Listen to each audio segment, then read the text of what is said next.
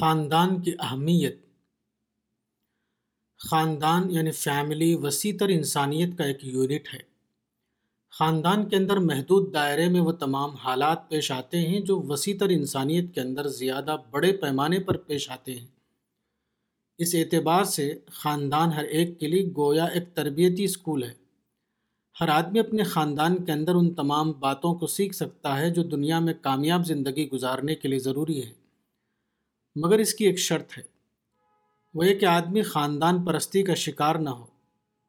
وہ اپنے خاندان کو بھی اسی نظر سے دیکھے جس طرح کوئی شخص دوسرے انسانوں کو دیکھتا ہے۔ حقیقت یہ ہے کہ دنیا میں جتنے مختلف قسم کے کیریکٹر ہیں، وہ سب کیریکٹر ہر آدمی کے اپنے خاندان کے افراد میں موجود ہوتے ہیں۔ خاندان ہر آدمی کے لیے روایتی جامع جمشید کی مانند ہے۔ خاندان کے آئینے میں آدمی ہر قسم کے اخلاق کا نمونہ دیکھ سکتا ہے۔ اس طرح ہر آدمی کے لیے یہ ممکن ہے کہ وہ اپنے خاندان اور رشتہ داروں کو دیکھ کر زندگی کا تجربہ حاصل کرے اور اپنی زندگی کی حقیقت پسندانہ انداز میں منصوبہ بندی یعنی پلاننگ کرے۔ مگر بہت کم ایسے افراد ہیں جو اس قریبی امکان سے فائدہ اٹھاتے ہیں۔ اس محرومی کا سبب کیا ہے؟ اس کا سبب صرف ایک ہے۔ اور وہ ہے لوگوں کے اندر موضوعی طرز فکر کا نہ ہونا۔ لوگوں کا حال یہ ہے کہ وہ اپنے خاندان کے افراد کے بارے میں بہت جلد متعصبانہ طرز فکر کا شکار ہو جاتے ہیں۔ ان کو اپنے گھر والوں کی غلطی دکھائی نہیں دیتی۔ وہ خاندان سے باہر کے افراد کے بارے میں غیر ہمدردانہ انداز میں سوچتے ہیں اور اپنے خاندان کے افراد کے بارے میں ہمدردانہ انداز میں۔ وہ خاندان سے باہر کے افراد کو ایک نظر سے دیکھتے ہیں اور اپنے خاندان کے افراد کو دوسری نظر سے۔ اس طرح ان کا حال یہ ہو جاتا ہے کہ وہ نہ اپنوں کی زندگی سے سبق حاصل کرتے ہیں اور نہ دوسروں کی زندگی سے کوئی نصیحت حاصل کرتے ہیں۔ اگست انیس سو چھیانوے میں میرا امریکہ کا سفر ہوا۔ وہاں ماؤنٹ ہالی یعنی نیو جرسی کی مسجد میں ایک اجتماع ہوا۔ اس میں زیادہ تر عورتیں شریک تھیں۔ اس میں خطاب کا موضوع تھا کہ امریکی معاشرے میں بچوں کا اسلامی تحفظ۔ اس پر بولتے ہوئے میں نے جو کچھ کہا اس کا خلاصہ یہ تھا۔ میں نے کہا کہ اگلی نسل کا اسلامی تحفظ اس طرح نہیں ہو سکتا کہ آپ ایک مولوی صاحب کو مقرر کر دیں جو روزانہ شام کو آ کر دینیات پڑھا دیں یا کوئی دینی رسالہ آپ اپنے بچوں کے نام جاری کر دیں۔ یا انہیں کلچرل نوعیت کی کچھ چیزوں کا عادی بنانے کی کوشش کریں۔ اس کا واحد حل یہ ہے کہ اگر آپ کو اپنے بچوں کو اسلامائز کرنا ہے، تو سب سے پہلے اپنے گھر کو اسلامائز کیجیے آپ کے گھر میں دنیا کا چرچا نہ ہو، بلکہ دین کا چرچا ہو۔ گھر کا ماحول مادی رنگ میں رنگا ہوا نہ ہو، بلکہ آخرت کے رنگ میں رنگا ہوا ہو۔ دوسری بات یہ کہ آپ اپنے بچوں کے اندر دائیانہ اسپرٹ پیدا کریں۔ یہ یہ ایک اصول ہے کہ جو دائی نہیں بنتا، اس کو مدعو بننا پڑتا ہے۔ اس لیے اگر آپ نے اپنے بچوں کے اندر دائیانہ اسپرٹ نہیں پیدا کی، تو وہ دوسروں سے متاثر ہو کر رہیں گے۔ یہ فطرت کا قانون ہے اور فطرت کا قانون کبھی نہیں بدلتا۔ تربیت گاہ۔ ایک حدیث رسول کا ترجمہ یہ ہے، تم میں سے بہتر وہ ہے جو اپنے گھر والوں کے لیے بہتر ہو۔ ابن ماجہ، حدیث نمبر ایک ہزار نو سو ستہتر۔ اس کا مطلب یہ ہے کہ جو آدمی اپنے گھر کے لوگوں سے معاملہ کرنے میں بہتر ہوگا، وہ باہر والوں سے معاملہ کرنے میں بھی بہتر ثابت ہوگا۔ گھر ہر آدمی کی فطری تربیت گاہ ہے۔ گھر کے اندر محدود سطح پر وہ سارے معاملات پیش آتے ہیں جو باہر سماج کے اندر زیادہ وسیع طور پر پیش آتے ہیں۔ اس لیے جو آدمی محدود دائرے میں بہتر انسانیت کا ثبوت دے گا، وہ باہر کے وسیع تر دائرے میں بھی بہتر انسانیت کا ثبوت دے گا۔ وہ باہر کے وسیع تر دائرے میں بھی بہتر انسانیت والا بن کر رہ سکے گا۔ ایک صاحب گورنمنٹ سروس میں تھے۔ ان کا نظریہ تھا کہ بیوی کو دبا کر رکھنا چاہیے۔ گھر کے اندر وہ روزانہ اپنے اسی نظریے پر عمل کرتے۔ وہ ہمیشہ گھر کی خاتون کے ساتھ سخت انداز میں بولتے۔ وہ ان کے ساتھ شدت والا سلوک کرتے تاکہ وہ ان کے مقابلے میں دب کر رہیں۔ گھر کی تربیت گاہ میں ان کا جو مزاج بنا، اسی کو لے کر وہ دفتر میں پہنچے۔ یہاں ان کی افسر، باس، اتفاق سے ایک خاتون تھی۔ شوری یا غیر شوری طور پر یہاں بھی ان کا وہی گھر والا مزاج قائم رہا۔ وہ اپنی افسر خاتون کے ساتھ بھی اسی قسم کا مردانہ معاملہ کرنے لگے، جس کے عادی وہ اپنے گھر کی خاتون کے ساتھ ہو چکے تھے۔ لیڈی افسر ابتدان ان کے ساتھ ٹھیک تھی، مگر ان کے غیر معتدل انداز نے لیڈی افسر کو بھی ان سے برہم کر دیا۔ اس نے بگڑ کر ان کا ریکارڈ خراب کر دیا۔ ان کا پروموشن رک گیا۔ طرح طرح کی دفتری مشکلات میں پھنس گئے۔ صحیح اصول وہ ہے جو گھر کے اندر اور گھر کے باہر دونوں جگہ یکساں طور پر مفید ہو۔ یہ اصول شرافت، یہ اصول شرافت کا اصول ہے۔ آدمی کو چاہیے کہ وہ گھر کے اندر شرافت کے ساتھ رہے، وہ بڑوں کو عزت دے اور چھوٹوں کے ساتھ مہربانی کا سلوک کرے۔ یہ اصول گھر کے اندر بھی کامیاب ہے اور گھر کے باہر بھی۔ یہ آدمی کی اپنی ضرورت ہے کہ وہ گھر کے اندر اعتدال کے ساتھ رہے۔ اور گھر کے باہر بھی۔ حسن اخلاق کی وراثت۔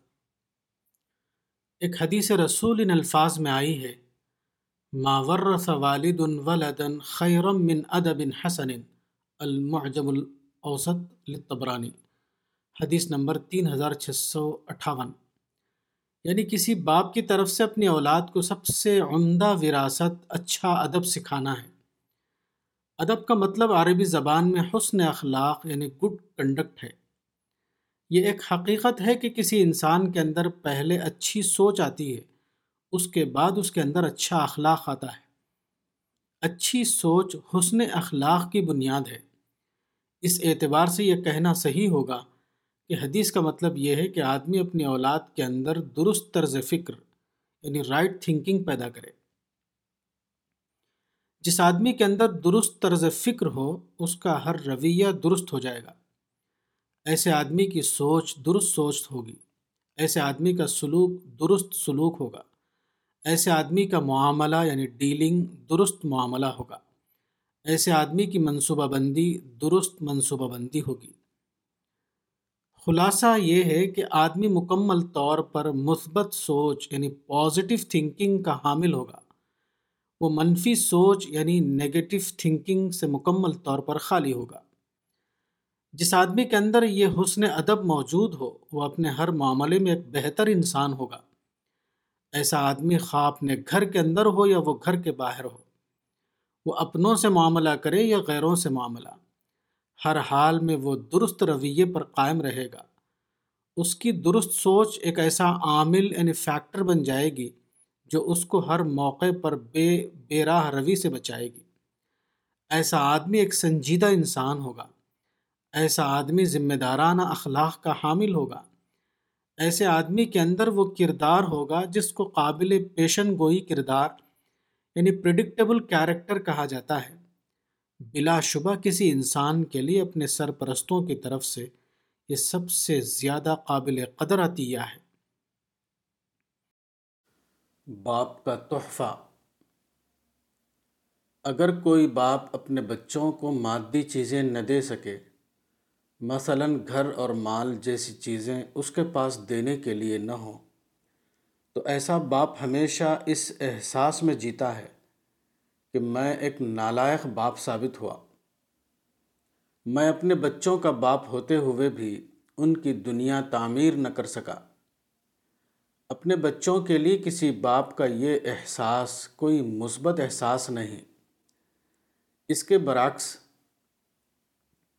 صحیح احساس یہ ہے کہ جو باپ اپنے بچوں کے لیے دنیا کی چیزیں دے سکے، وہ اس بات کا شکر ادا کرے کہ اللہ نے اس کو دینے کے قابل بنایا۔ اللہ نے اس کو ہاتھ پاؤں دیا، کمانے کی صلاحیت دی۔ اس طرح وہ اس قابل بنا کہ اپنے بچوں کو دینے کی چیزیں دے سکے۔ لیکن جو باپ اپنے بچوں کو دنیا کی چیزیں نہ دے سکے، اس کے پاس بھی اپنے بچوں کو دینے کے لیے بہت بڑی چیز موجود ہوتی ہے، اور وہ دعا ہے۔ وہ اپنی دعاؤں میں یہ کہہ سکتا ہے کہ اے اللہ، میں اپنے بچوں کا باپ تھا۔ لیکن میں اپنے بچوں کو دینے کی چیز نہ دے سکا۔ تو میرا اور میرے بچوں کا رب ہے۔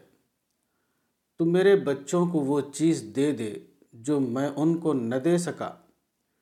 تو میرے بچوں کے لیے میری طرف سے وہ دعا قبول فرما، جس میں تو نے انسان کو یہ تلقین کی ہے۔ ربنا آتنا فی الدنیا حسنتم وفی الآخرت حسنتم وقنا عذاب النار۔ سورہ نمبر دو، آیت دو سو ایک۔ اگر کوئی باپ اپنے بچوں کے لیے یہ دعا کر سکے، تو اس نے اپنے بچوں کو زیادہ بڑی چیز دے دی۔ وہ چاہتا تھا کہ خود اپنے آپ کو اپنے بچوں کے لیے دے سکے، لیکن اس کے حالات نے اس کو اس قابل بنایا کہ وہ اپنی دعاؤں کے ذریعے اپنے بچوں کو اپنے رب کے حوالے کر دے۔ گویا کہ اپنے آپ کو نہ دے کر خود اللہ رب العالمین کا ہاتھ بچوں کے سر پر دے دیا۔ وہ اپنی اولاد کو چھوٹی چیز دینا چاہتا تھا، لیکن اس کے حالات نے اس کو اس قابل بنایا کہ وہ اپنے بچوں کو زیادہ بڑی چیز دے دے یعنی اللہ رب العالمین کو۔ ایک وراثت یہ بھی ہے، کریم بخش سیدھے سادھے دیندار آدمی تھے۔ گاؤں کی معمولی آمدنی پر گزر کر لیتے۔ پینسٹھ سال کی عمر میں وہ چار بچے چھوڑ کر مرے۔ تو ان کے لیے انہوں نے کوئی قابل ذکر جائیداد نہیں چھوڑی تھی۔ ان کے انتقال کے بعد ان کے بڑے صاحبزادے رحیم بخش شہر چلے آئے تاکہ اپنے لیے کمائی کی کوئی صورت کر سکیں۔ شہر میں انہوں نے مختصر سرمایہ کے ساتھ ایک کاروبار شروع کر دیا۔ رحیم بخش کے والد نے ان کے لیے کوئی مادی وراثت نہیں چھوڑی تھی، مگر قناعت اور سادگی اور کسی سے لڑے بھیڑے بغیر اپنا کام کرنے کی وراثت چھوڑی تھی۔ یہ وراثت رحیم بخش کے لیے بے حد مفید ثابت ہوئی۔ ان کی سادگی اور قناعت کا نتیجہ یہ ہوا کہ معمولی آمدنی کے باوجود وہ مسلسل ترقی کرنے لگے۔ ان کا لڑائی بھڑائی سے بچنے کا مزاج ان کے لیے مزید معاون ثابت ہوا۔ ہر ایک ان سے خوش تھا، ہر ایک سے ان کو تعاون مل رہا تھا۔ ان کی ترقی کی رفتار اگرچہ سست تھی، مگر وہ ایک دن رکے بغیر جاری رہی رحیم بخش کا کاروبار اگرچہ معمولی تھا، مگر ان کی شرافت، ان کی بے غرضی اور ان کی ایمانداری نے ان کو اپنے ماحول میں اتنی عزت دے رکھی تھی جیسے کہ وہ کوئی بڑی حیثیت کے آدمی ہوں۔ ان کے پاس سرمایہ بہت کم تھا، مگر لین دین میں صفائی اور وعدے کا پکا ہونے کا نتیجہ یہ ہوا کہ بازار میں بڑے بڑے تھوک بیوپاری ان سے کہتے کہ، میاں جی جتنا چاہے مال لے جاؤ، پیسے کی پرواہ نہ کرو پیسے بات کو آ جائیں گے۔ بعض اوقات ایسا بھی ہوا کہ کسی سے جھگڑے کی نوبت آ گئی، مگر انہوں نے خود ہی اپنے کو چپ کر لیا۔ وہ شریر آدمی کے خلاف کوئی جوابی کارروائی نہ کرتے، بلکہ خاموشی سے اپنے کاروبار میں لگ جاتے اور اس کے حق میں دعا کرتے رہتے۔ جب ان کے دل میں شیطان کوئی بد معاملگی کا جذبہ ڈالتا تو ان کے والد کا معصوم چہرہ ان کے سامنے آ جاتا۔ ان کو ایسا محسوس ہوتا کہ اگر میں نے کوئی غلط معاملہ کیا یا کسی سے جھگڑا فساد کیا تو میرے باپ کی روح قبر میں تڑپ اٹھے گی۔ یہ خیال فوراً ان کے جذبات کو دبا دیتا۔ وہ دوبارہ اسی تعمیری راستے پر چل پڑتے جس میں انہیں ان کے باپ نے چھوڑا تھا۔ ان کا کاروبار بڑھا تو ان کو مزید معاون کی ضرورت ہوئی۔ اب انہوں نے اپنے بھائیوں کو بلانا شروع کیا۔ یہاں تک کہ چاروں بھائی شہر میں منتقل ہو گئے۔ دھیرے دھیرے ان کے کاروبار کے چار مستقل شعبے ہو گئے۔ ہر شعبہ ایک ایک بھائی کے سپرد تھا۔ چاروں بھائی ایک ساتھ مل کر رہتے اور ساتھ کھاتے پیتے۔ مگر کاروباری اعتبار سے ہر بھائی اپنے اپنے شعبے کو آزادانہ طور پر انجام دیتا تھا۔ کچھ دنوں کے بعد رحیم بخش کو محسوس ہوا کہ بڑے بھائی ہونے کی حیثیت سے چونکہ وہی کاروبار کے مالک ہیں، اس لیے بقیہ بھائی اپنے کام کو اس دلچسپی سے نہیں کرتے جیسا کہ کوئی آدمی اس وقت کرتا ہے جبکہ وہ کام کو اپنا ذاتی کام سمجھتا ہو۔ اب رحیم بخش کے لیے دو صورتوں میں سے کسی ایک کو انتخاب کرنے کا سوال تھا۔ یا تو کاروبار کو اپنے قبضے میں لے کر بقیہ تینوں بھائیوں کو اس سے الگ کر دیں اور اس کے نتیجے میں ہمیشہ کے لیے بھائیوں کی دشمنی خریدیں۔ دوسرے یہ کہ معاملات کو اسی طرح چلنے دیں، یہاں تک کہ بلاخر وہی ہو جو عام طور پر مشترک کاروبار میں ہوتا ہے یعنی باہمی شکایت اور اس کے بعد تلخ یادوں کے ساتھ کاروبار کی تقسیم۔ رحیم بخش نے چند دن سوچا اور اس کے بعد سب بھائیوں کو جمع کر کے ساری بات صاف صاف ان کے سامنے رکھ دی۔ انہوں نے کہا کہ خدا کے فضل سے ابھی کوئی بات بگڑی نہیں ہے۔ بہترین بات یہ ہے کہ چاروں بھائی ایک ایک کاروبار کو لے اور ہر ایک ذاتی طور پر اپنا کاروبار چلائے۔ اس طرح ہمارے والد کی روح کو سکون پہنچے گا اور مجھے یقین ہے کہ اس میں ہر ایک کے لیے زیادہ برکت ہوگی۔ تینوں بھائیوں نے کہا کہ ہم تو سراپا آپ کے احسان مند ہیں۔ اس لیے آپ جو بھی فیصلہ کر دیں، وہ ہم کو منظور ہے۔ مختصر گفتگو کے بعد یہ طے ہوا کہ قرآن دازی کا طریقہ اختیار کیا جائے۔ چنانچہ اسی وقت خورے کے ذریعے ہر بھائی کو ایک ایک کاروبار دے دیا گیا۔ اب چاروں بھائی اپنے اپنے کاروبار میں لگے ہوئے ہیں۔ ہر ایک اپنے بچوں کو لے کر اپنے اپنے کام میں صبح سے شام تک محنت کرتا ہے۔ چاروں کے درمیان پہلے سے بھی زیادہ اچھے تعلقات ہیں۔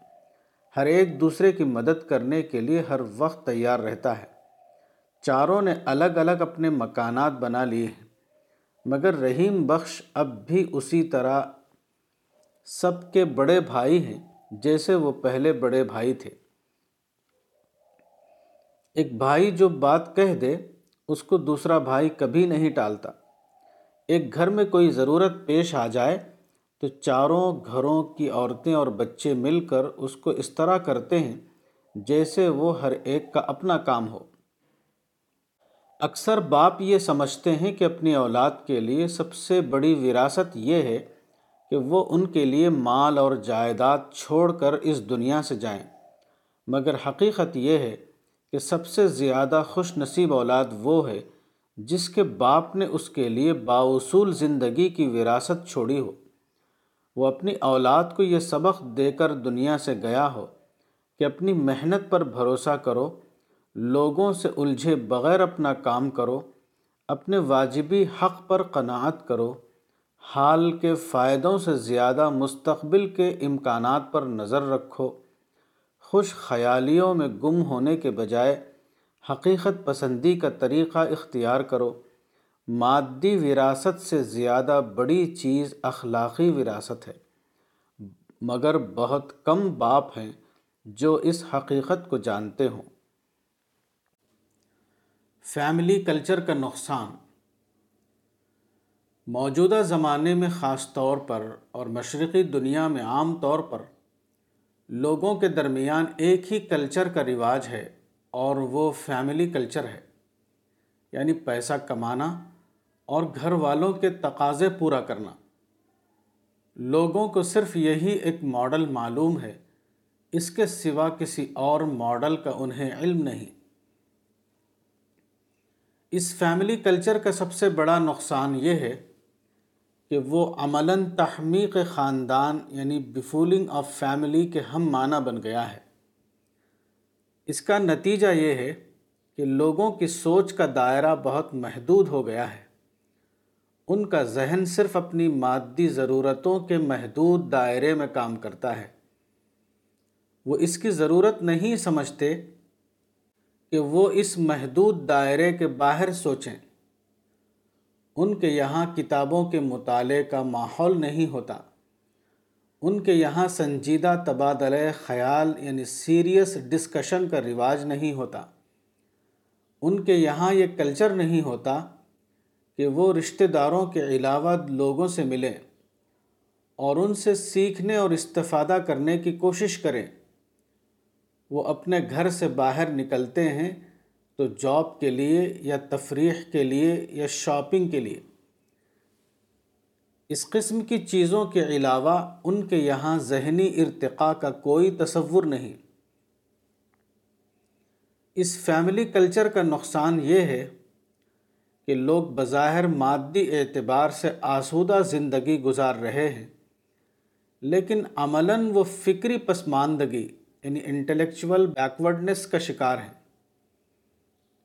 ان سے کسی سنجیدہ موضوع پر بات کیجیے تو فوراً معلوم ہو جائے گا۔ کہ ان کے اندر کوئی علمی سوچ نہیں، ان کو حقائق عالم کی معرفت نہیں۔ زندگی کے زیادہ بڑے مسائل کے بارے میں ان کی کوئی رائے نہیں۔ بظاہر وہ انسان نظر آئیں گے، لیکن عملاً وہ صرف ایک خوش پوش حیوان یعنی ویل ڈریسڈ انیمل کی مانند ہوں گے۔ خاندانی زندگی کی تشکیل اس طرح ہونی چاہیے کہ وہ لوگوں کے لیے ان کے ذہنی ارتقاء یعنی انٹلیکچول ڈیولپمنٹ میں مددگار ہو۔ نہ کہ لوگوں کے ذہنی ارتقاء کے لیے وہ ایک مستقل رکاوٹ بن جائے۔ لڑکیوں کی تربیت۔ لڑکیوں کی تربیت کے تعلق سے ایک حدیث رسول ان الفاظ میں آئی ہے۔ عن ابی سعید الخدری قال قال رسول اللہ صلی اللہ علیہ وسلم، من عال ثلاث بنات فأدبهن وزوجهن وأحسن إليهن فله الجنة. سنن ابی داود، حدیث نمبر پانچ ہزار ایک سو سینتالیس۔ یعنی ابو سعید الخدری روایت کرتے ہیں کہ پیغمبر اسلام صلی اللہ علیہ وسلم نے کہا جس شخص نے تین لڑکیوں کی پرورش کی، پھر ان کو ادب سکھایا اور ان کی شادی کی اور ان کے ساتھ اچھا سلوک کیا، تو اس کے لیے جنت ہے۔ عام مزاج یہ ہے کہ اگر کسی باپ کے یہاں کئی لڑکیاں ہوں اور کوئی لڑکا نہ ہو، تو وہ لڑکیوں کو بے قدر کر دیتا ہے۔ اس حدیث میں اسی ذہن کی تردید کی گئی ہے۔ کسی باپ کے یہاں لڑکا پیدا ہو یا لڑکی، دونوں حالتوں میں باپ کی ذمہ داری یہ ہے کہ وہ اپنے بچوں کو بہترین تعلیم دے۔ وہ ان کو ایسی تربیت دے جو ان کے لیے زندگی گزارنے میں مددگار بنے۔ باپ کا رجحان اکثر اپنی اولاد کے لیے یہ ہوتا ہے کہ وہ ان کے لیے زندگی کی راحتیں فراہم کرے۔ وہ کما کر انہیں زیادہ سے زیادہ مال دے سکے۔ مگر یہ نظریہ درست نہیں۔ اولاد کے لیے باپ کا سب سے بہتر عطیہ مال نہیں ہے، بلکہ تعلیم ہے۔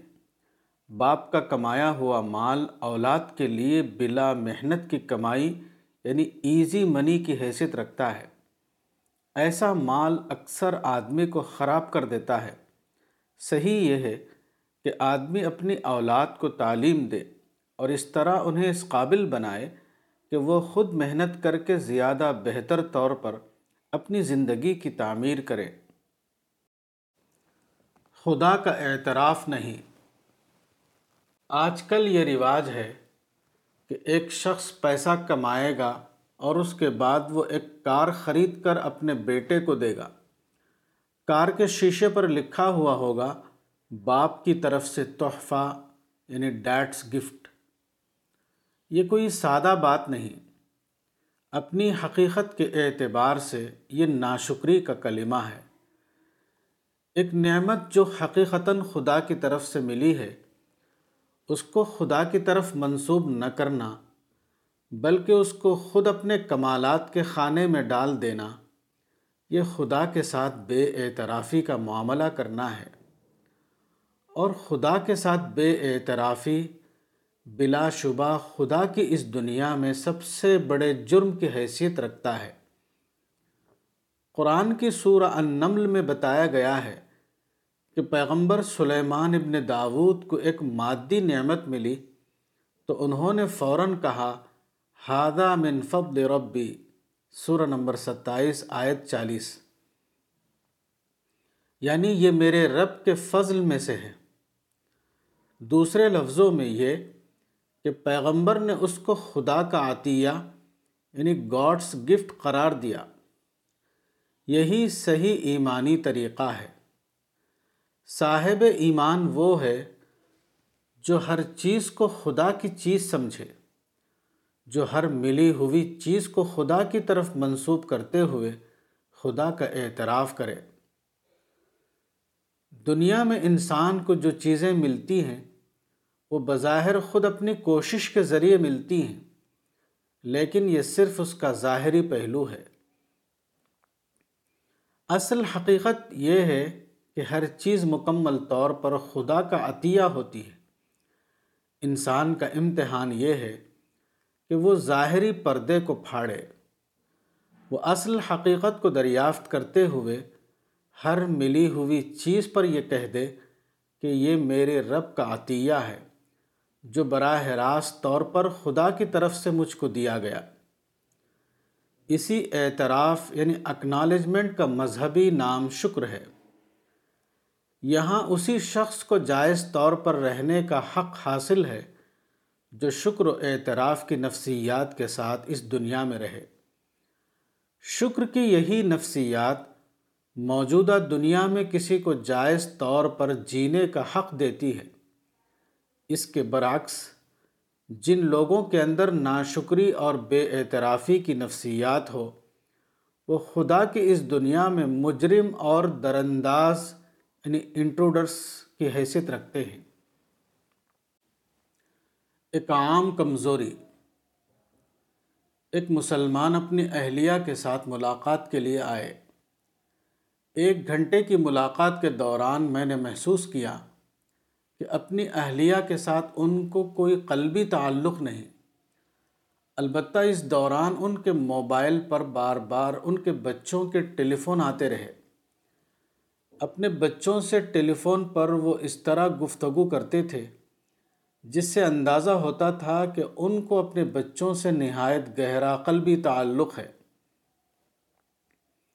میں نے ان سے کہا کہ آپ کا کیس اسی طرح ایک نادان باپ کا کیس ہے جیسا کہ دوسروں کا کیس ہوتا ہے۔ آپ جیسے لوگوں کا معاملہ یہ ہے کہ آپ کو جو چیز عملاً ملی ہوئی ہے، اس کو آپ بھرپور طور پر استعمال نہیں کرتے اور جو چیز آپ کو ملنے والی نہیں، اس کو آپ اپنا سب سے بڑا کنسن بنائے ہوئے ہیں۔ میں نے کہا کہ آپ کے پاس دو چیزیں ایسی ہیں جو عملاً آپ کو حاصل ہو چکی ہیں۔ ایک آپ کا اپنا وجود اور دوسری آپ کی بیوی۔ آپ نے اپنے معاملے میں یہ کیا کہ آپ اعلیٰ تعلیم حاصل نہ کر سکے۔ اور بیوی کے معاملے میں آپ کا طریقہ یہ ہے کہ آپ ان کو نظر انداز کیے ہوئے ہیں، جس کے نتیجے میں وہ مایوسی کا شکار ہیں۔ وہ اپنی زندگی کا کوئی تخلیقی کردار یعنی کریٹو رول دریافت نہ کر سکی۔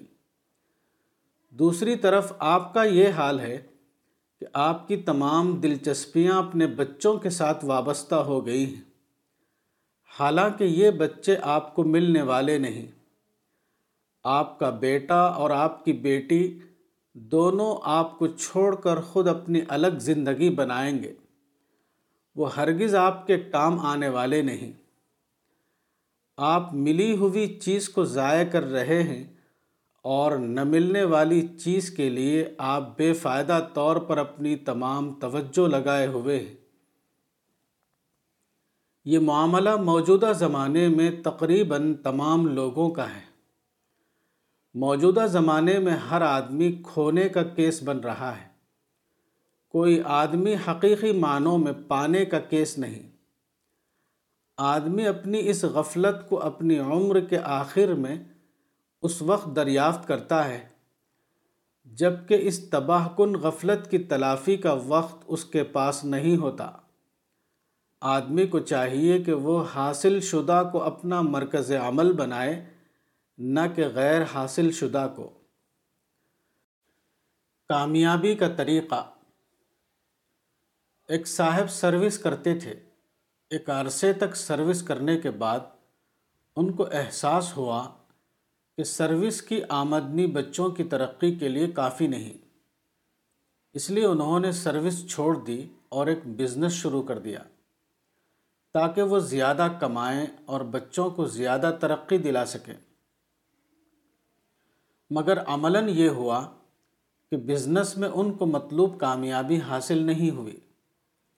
چنانچہ وہ ٹینشن میں مبتلا ہو گئے۔ آخر کار ان کو کینسر ہو گیا اور بچوں کے لیے زیادہ پیسہ کمانے سے پہلے وہ اس دنیا سے چلے گئے۔ اس طرح کا واقعہ مختلف صورتوں میں اکثر لوگوں کے ساتھ پیش آتا ہے، مگر وہ ہر ایک کے لیے تباہ کن ہے۔ ایسے لوگوں کے لیے صحیح طریقہ یہ ہے کہ وہ حقیقت پسند یعنی ریئلسٹ بنے۔ وہ اپنی زندگی کا منصوبہ خود اپنی استطاعت کی بنیاد پر بنائیں، نہ کہ اپنی اولاد کے بارے میں اپنی امنگوں یعنی ایمبیشنز کی بنیاد پر۔ وہ بچوں کے مستقبل کی تعمیر کے معاملے کو خود بچوں پر چھوڑ دیں۔ وہ ایسا ہرگز نہ کریں کہ بچوں کی خاطر اپنے آپ کو تباہ کر لیں اور آخر کار خود بچوں کو بھی۔ بچوں کی ترقی کی سب سے بڑی ضمانت یہ ہے کہ خود ان کے اندر عمل کا جذبہ پیدا ہو۔ ان کے اندر داخلی اسپرٹ جاگے۔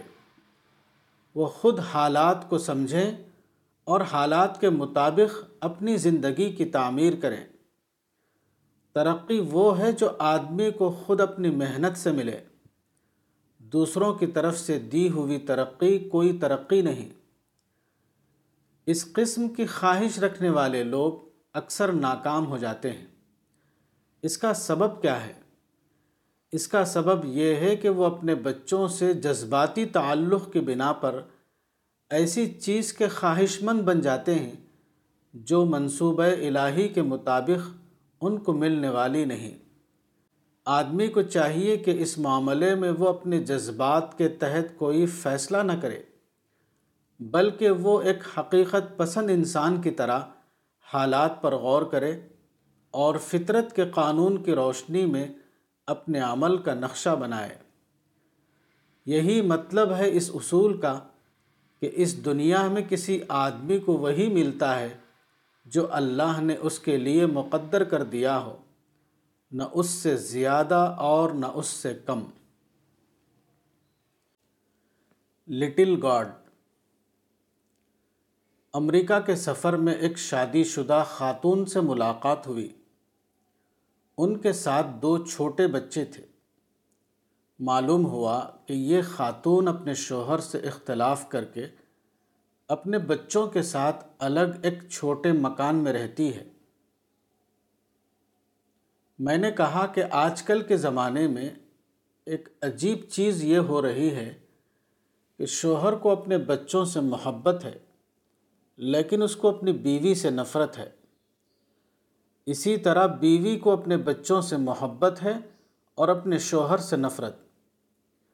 یہ تضاد کی بات ہے اور فطرت کے قانون کے مطابق اس قسم کی متضاد سوچ یعنی کنٹرڈکٹری تھنکنگ اور ذہنی ارتقاء دونوں ایک ساتھ جمع نہیں ہو سکتے۔ میں نے کہا کہ آج کل یہ حال ہے کہ شوہر اور بیوی کے لیے ان کا بچہ عملاً لٹل گاڈ ہوتا ہے۔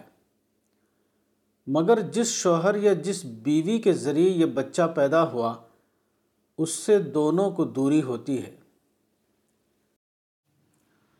قناعت اور ترقی۔ کم آمدنی والے لوگوں میں میں نے اکثر ایک مشترک مزاج پایا ہے۔ وہ یہ کہ یہ لوگ اکثر اس فکر میں رہتے ہیں کہ اپنی آمدنی کو کسی نہ کسی طرح بڑھائیں تاکہ ان کے بچوں کو زیادہ آرام و راحت مل سکے۔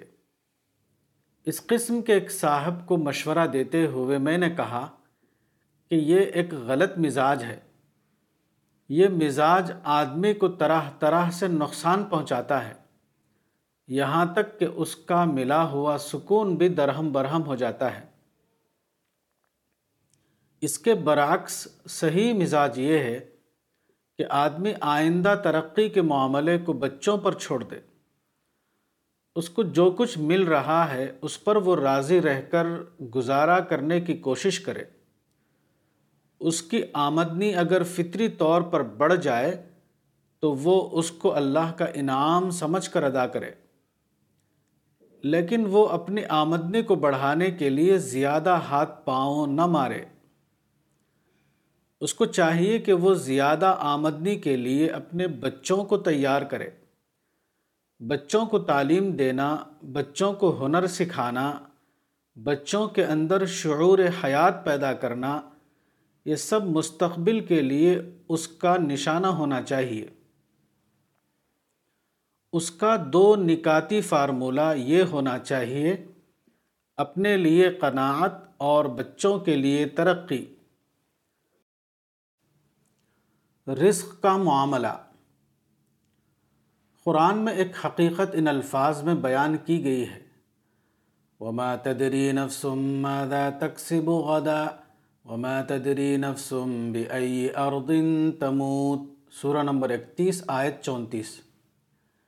یعنی اور کوئی شخص نہیں جانتا کہ کل وہ کیا کمائی کرے گا۔ اور کوئی شخص نہیں جانتا کہ وہ کس زمین پر مرے گا۔ اسی بات کو ایک حدیث رسول میں بیان کیا گیا ہے۔ اس حدیث کا ترجمہ یہ ہے جبریل نے میرے دل میں یہ بات ڈالی کہ تم میں سے کوئی اس دنیا سے ہرگز نہیں جا سکتا۔ یہاں تک کہ وہ اپنے رزق کو مکمل کر دے۔ حتیٰ یستک ملا رزق ہو تو اے لوگو، اللہ کا تقوی اختیار کرو اور طلب میں خوبصورتی پیدا کرو۔ مستدرک الحاکم، حدیث نمبر دو ہزار ایک سو چھتیس۔ قرآن کی اس آیت اور اس حدیث رسول کا مطالعہ کرنے سے معلوم ہوتا ہے کہ انسان کی معاش کا معاملہ خدا کی طرف سے طے ہوتا ہے، نہ کہ انسان کے باپ کی طرف سے۔ موجودہ زمانہ اس معاملے کا ایک مظاہرہ یعنی ڈیمونسٹریشن ہے۔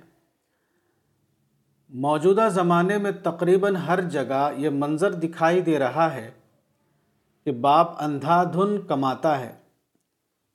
اس کا یہ کمانا اور گھر بنانا اس لیے ہوتا ہے کہ اس کے بچے اس کے اندر آرام کی زندگی گزاریں۔ لیکن ہر ایک کے ساتھ یہ واقعہ پیش آتا ہے کہ باپ کی بنائی ہوئی دنیا میں رہنا ان کو نصیب نہیں ہوتا۔ وہ عملاً اس دنیا میں جیتا اور مرتا ہے جو اس نے خود بنائی تھی۔ گہرائی کے ساتھ دیکھا جائے تو صرف ایک نسل میں زندگی کا سارا نقشہ بدل جاتا ہے۔ باپ نے کچھ چاہا تھا اور عملاً کچھ اور ہوا۔ اس عام تجربے سے معلوم ہوتا ہے کہ باپ کا کام یہ نہیں ہے کہ وہ رازق بننے کی کوشش کرے۔ باپ کا کام صرف یہ ہے کہ وہ اپنی اولاد کو زندگی کا شعور دے۔ وہ اپنی اولاد کو راز حیات بتائے، وہ اپنی اولاد کو خالق کا تخلیقی نقشہ بتائے نئے کہ وہ خود خالق کے سیٹ پر بیٹھ جائے۔ اس کے علاوہ باپ کچھ بھی کرے، لیکن عملاً وہی ہوگا جو خالق نے مقدر کیا ہے۔